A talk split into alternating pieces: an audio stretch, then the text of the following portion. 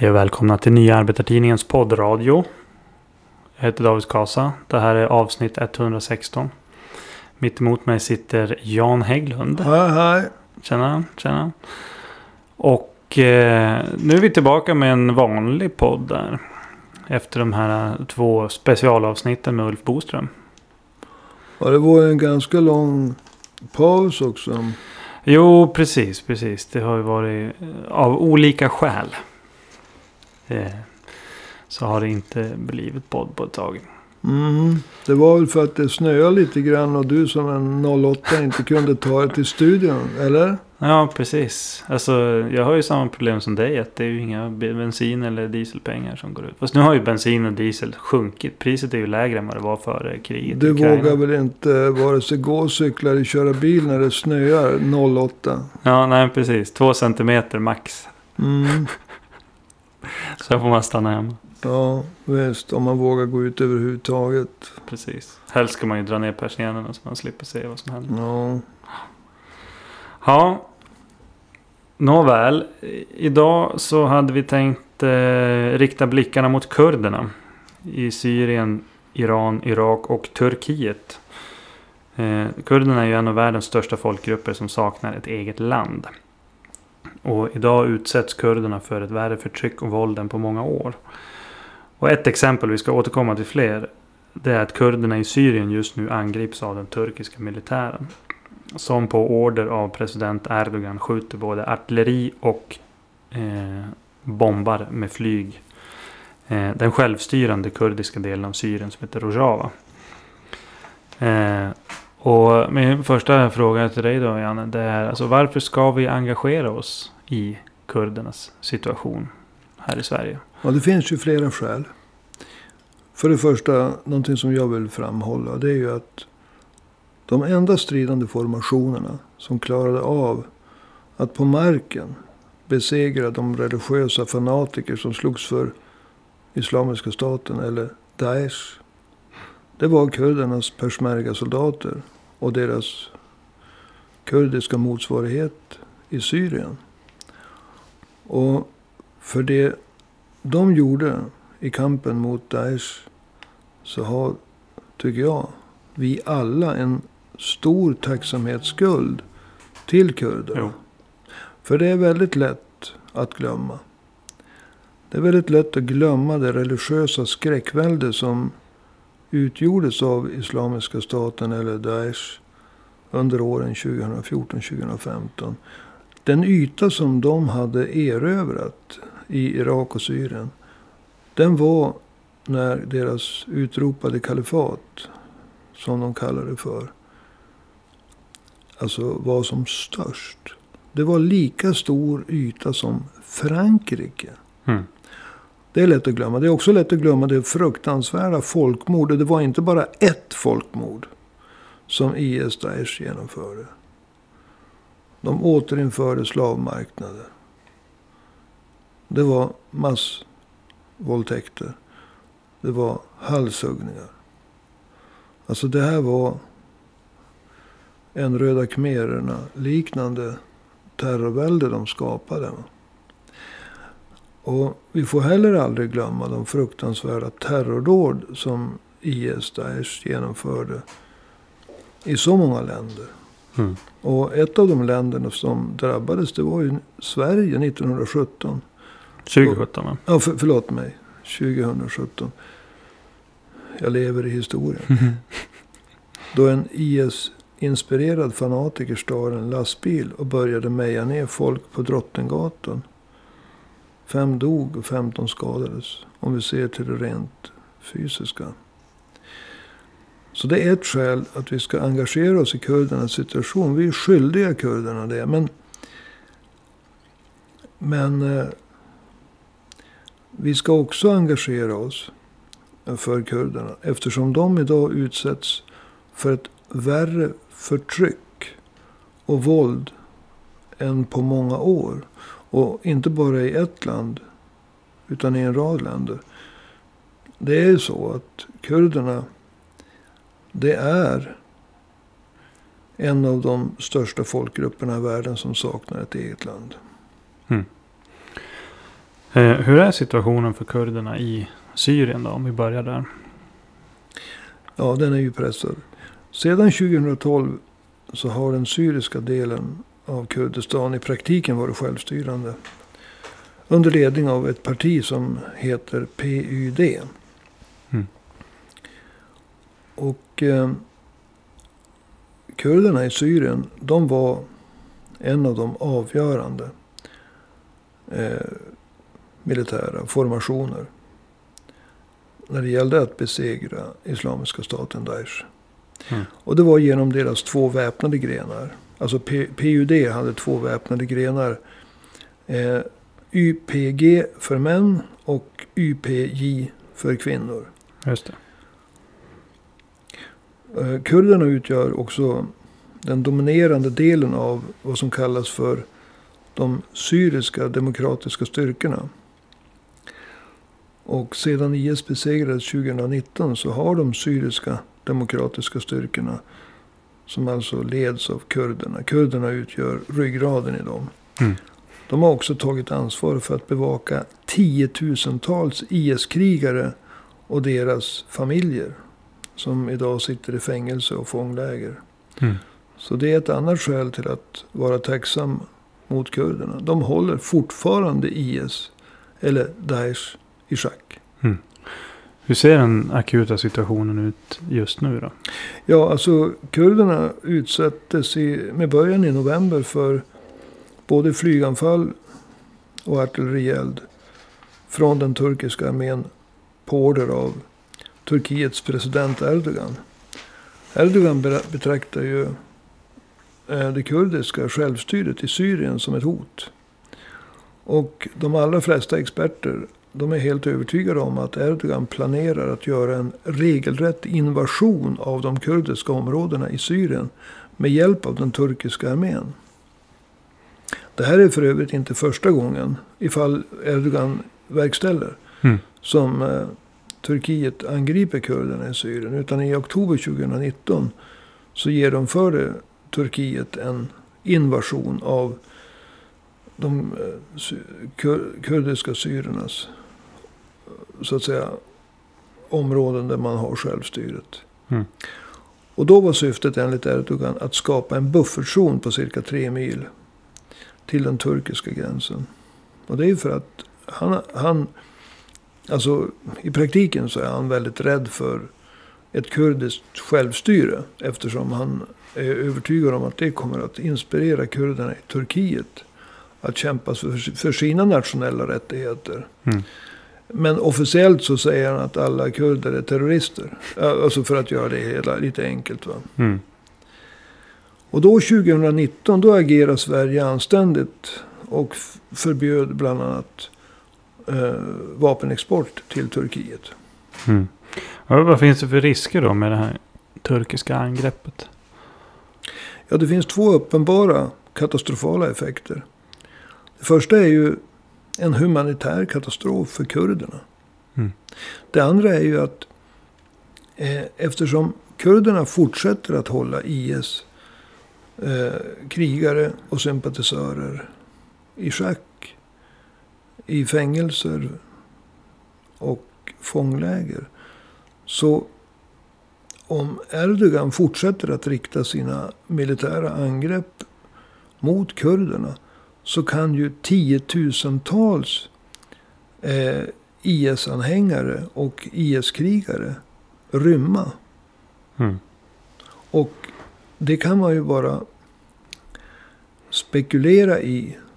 Men alltså det här är ju personer som är fanatiker och de kommer att återuppta sin verksamhet. Ja. Alltså både i Mellanöstern och när det gäller att genomföra terrordåd. I vilken utsträckning, det, det är det man kan spekulera i. Men alltså det handlar om 50 till 60 000 Jo. eh, IS-sympatisörer. Och av dem så är kanske 10 000 minst definitiva IS-krigare. Mm. Och de här har inte tappat sugen. Nej. Utan om kurderna inte längre kan bevaka dem. Då är det ingen som vet vad som kan hända. Så det är ofattbart Mm. att man, alltså från ibland så brukar man använda begreppet det så kallade världssamfundet. Va? Eller det är jag Jo, som säger precis. så kallade ironiskt. Jo, man brukar Men prata om det. varför? Alltså det är helt ofattbart att ingen försöker stoppa Turkiet. Med Mm. tanke på det som kan hända om de här IS-anhängarna och IS-krigarna kommer loss. Ja, det är väl rätt många som är utländska också. Ja, man räknar ju med att det finns drygt 20 000 utländska IS-anhängare. Som, I de läger som vaktas av kurderna. Och jag menar. Eh, av de 20 000 IS-anhängarna så är ju. Det, det är ju svårt att säga om hur många som är så att säga direkt krigförande av dem. Mm. Alltså personer som är kapabla att organisera nya självmordsattacker i Europa. Jo. Ja, det kan ju finnas sådana här som, de, som tog, de tog i Sverige som är rekryterare. Mer än krigare liksom. Ja. Men i slutändan så är rekryterarna minst lika farliga. Precis. Ska vi gå över till situationen för kurderna i Iran? Ja, men jag ville bara avsluta med att säga att kurderna i Syrien förtjänar och behöver allt stöd. Absolut. Hur är situationen i Iran för kurderna? Ja, alltså insynen i Iran är ju inte hundraprocentig. Men man, man kan ju i alla fall upprepa det som man kan följa med via nyheterna. Vi vet ju att den nuvarande och oerhört lång, långa vågen av protester som riktar sig mot den iranska regimen hade sitt ursprung och har också varit som mest intensiv i de kurdiska delarna av Iran. Och den händelse som utlöste den senaste och så långvariga och intensiva protestvågen. eh, Som började den- den, den 16 september. Mm. Det var att en kurdisk kvinna. Misha Amini eller Gina Amini. Dog efter att ha gripits av moralpolisen i Teheran. Och i samband med hennes begravning. Masha Amini eller Gina Amini. Alltså beroende på vilket namn man använder. Kurdiskt eller eh, ja, Persisk. persiska. Ja. I samband med hennes begravning i hennes hemstad så bröt ut protester i flera städer. Först i den kurdiska delen av Iran och sen spred sig protesterna över hela landet. Till det vi ser idag. Mm. Och eh, den iranska regimen har ju använt sig av ett väldigt, av, av väldigt mycket våld och brutalitet överallt. Men våldet och brutaliteten har varit extra tydlig. Det har varit extra mycket våld, extra mycket brutalitet i de kurdiska delarna. Riktat just mot kurderna. Under en enda dag den 20 november så dödade regimens säkerhetsstyrkor 13 människor i främst kurdiska städer. Bland annat Mahabad. Antalet skadade och fängslade. Det kan vi bara spekulera i men det är långt större. Mm.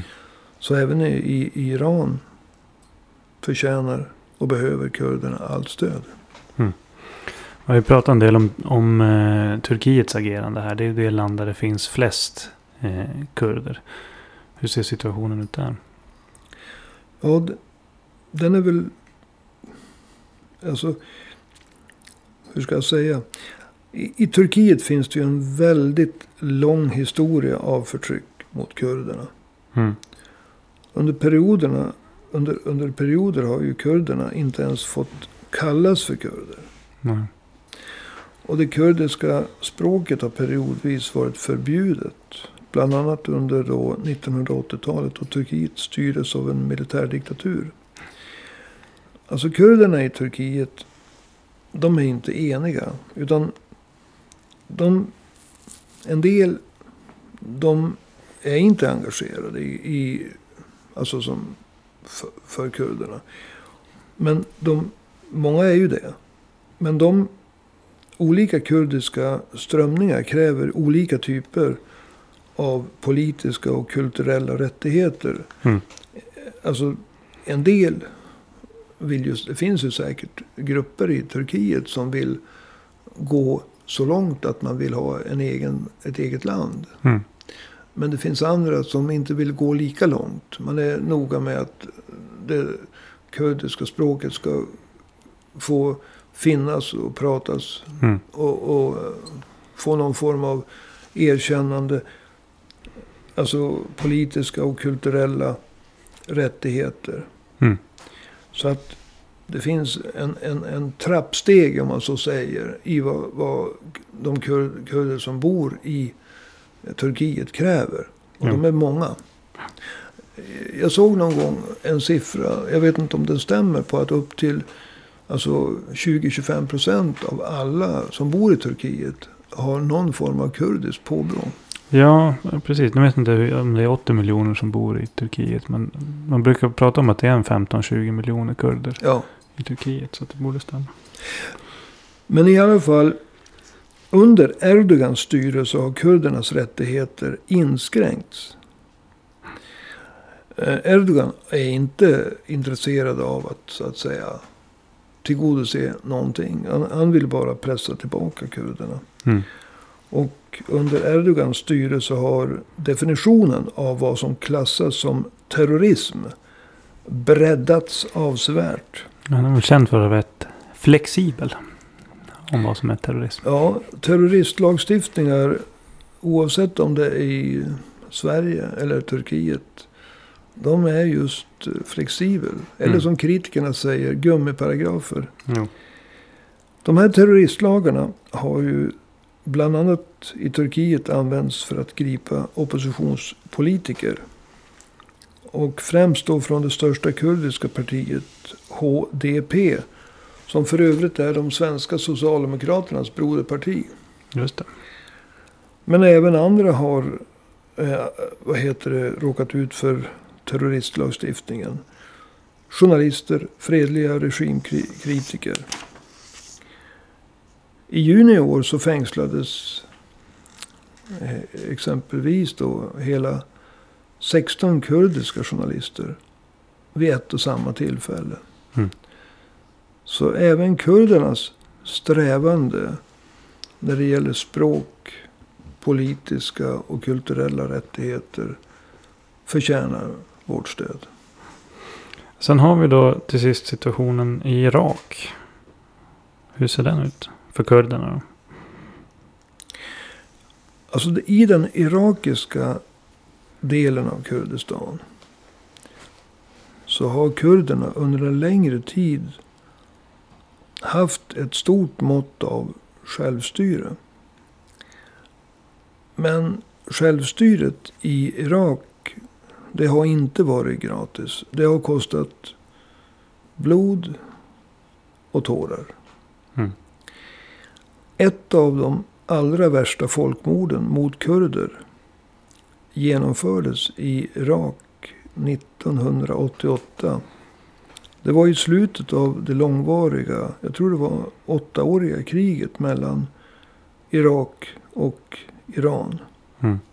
Iraks dåvarande president, diktatorn Saddam Hussein, beordrade ett folkmord som kallas för, jag vet inte om man ska säga anfall eller anfall-kampanjen. Och det kostade, beräkningar har visat, mellan 50 000 och 100 000 kurder livet. Mm. Sedan Saddam Hussein störtades så har kurderna i Irak strävat efter att upprätthålla sitt självstyre. Och det finns då beläget i norra delen av Irak.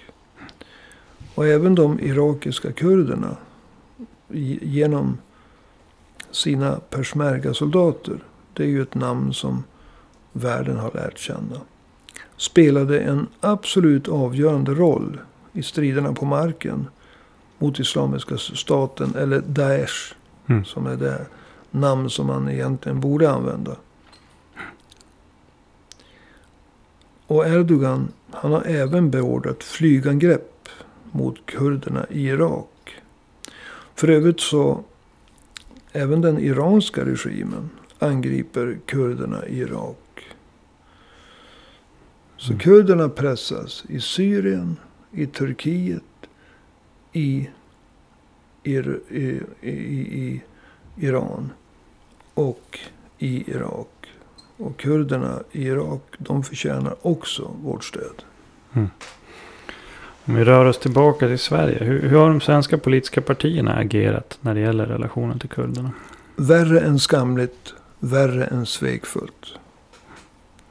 Två svenska regeringar har krypit respektive kryper för Erdogan för att komma med i NATO. Två svenska regeringar sviker kurderna. Mm.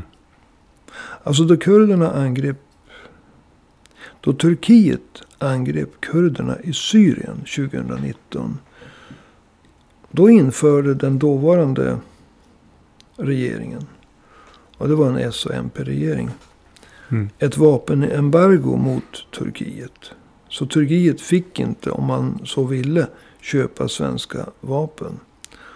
Och senare så intensifierade Socialdemokraterna sina kontakter med bland annat det kurdiska partiet PUD. Mm. Som är ju dominerande då i det kur- kurdiska självstyret. Men idag är situationen tyvärr helt förändrad. Mm. Trots Turkiets upptrappade våld mot kurderna. Så får ju Turkiet nu köpa svenska vapen. Om de vill. Det här vapenembargot är borta. Mm. Socialdemokraterna de har upphört med sitt stöd till PUD. Och det är ett verkligt svek.